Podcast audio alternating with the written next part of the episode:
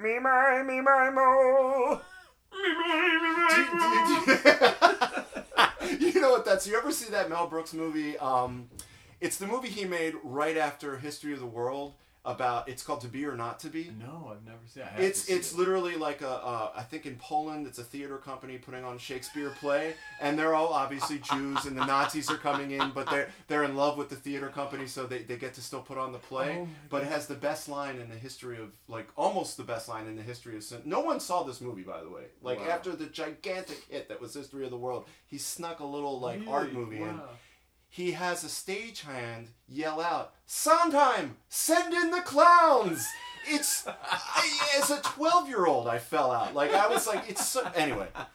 So I don't know how that bridges the gap to I- our next I interview, but, it, but it's funny. I have no idea. Funny's good.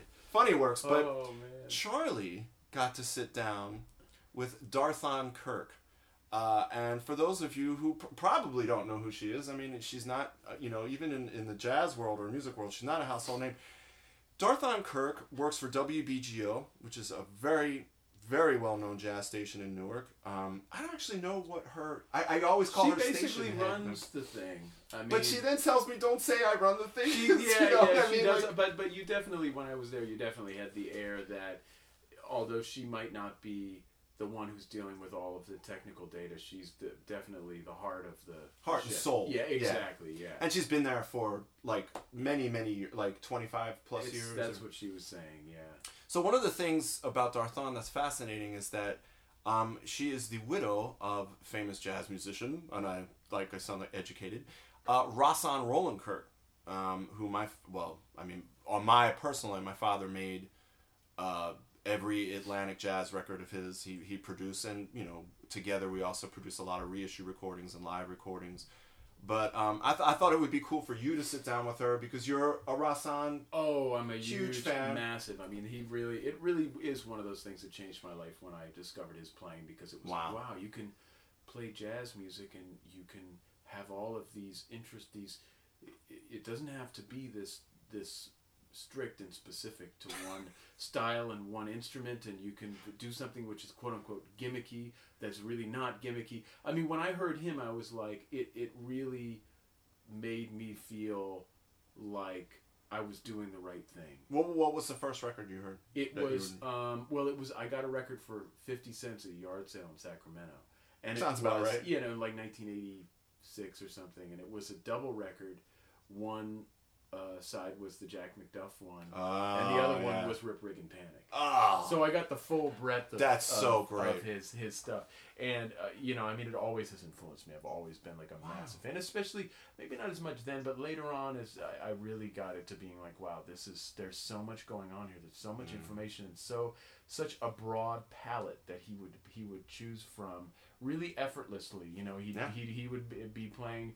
Uh, you know, a melody from 1910, and then all Yep. of a sudden you have a John Cage style improvisation going on and everything, and it was all fair game. And I just felt like this is my guy. This is my Yeah. guy. And when he would just play the tenor saxophone, it was just like wow. Oh, was- all that information, boom. It's like oh, I forgot that that you really live in that's your home right Yeah. there. You know, it quite incredible. But you know, I mean, I interviewed Dorthaan because I've met her tangentially yeah. you know, we had that group T.J. Kirk, Scott Yeah. Amendola and I, which was, you know, Thelonious Monk, James Brown, and Roland Kirk. And we played, at one point she saw us and we were like, wow, you know, it was Yeah. a little crazy. We just want you to know how much we loved, you know, Rahsaan Roland's Yeah, music. And, you know, and so we met then. But really, you know her well and you have a huge family history with Yeah, her. yeah, yeah. And but she lives near me. She lives like 15 It, minutes. it's a me. proximity thing. Yeah, like it and so be. yeah, so I went down to WBGO and interviewed her, and it was great. Oh mean, yeah, it was it's great. it is a great interview. Yeah, and I didn't, you know, when I when I interviewed her, I didn't want it to be like I didn't want. I don't. It feels uncomfortable to me because she, as an African American woman, her age, Yeah. where she is, her life experiences, in a lot of ways, that is just as interesting as Rahsaan's experience. I mean, he's a part of this Yes, like really you know. interesting set of stories and, exactly, and, and life you know, and so I didn't sure. want to go in there feeling like, oh, I'm gonna grave robber. I just want to go in there and beat Yeah. this woman up for. Tell me about bright moments. about her. Yeah. No, and so we didn't do that. We just had a conversation, and a lot of the stuff about her life is fascinating. But you know, my only thing was that she was so self. Um, she didn't really want to talk about. Self-deprecating. Yeah, she didn't want Yeah, to say that. that yeah, she like, is this, that way. This is really interesting to me, you know. But she'll still be self-deprecating, and then she'll be like, "But then, you know, there was that time I went to the moon." Yes, you know, like, exactly, her yeah, Maya yeah. Angelou, you know. And and I so remember, it's like, okay, yeah, that was kind of cool. Uh, you know, one of the things I remember is, you know, I think as younger people, we tend to to look at the things that the, elders did through rose-colored glasses because it's easy to do it because we didn't live their history; they Sure. lived it. And so I'm always thinking, like, man, what is this? Man, the airlines getting my stuff from place to place, and I had a conversation with her, and she goes, "Oh." Yeah, it was such a drag trying to get his horns on the airplane. It was such a nightmare every time. I was like, "Yes, it was great Yeah. to hear that." But she's a changed. great lady and a great history and great stories about her and and Rahsaan. So hope you enjoy it.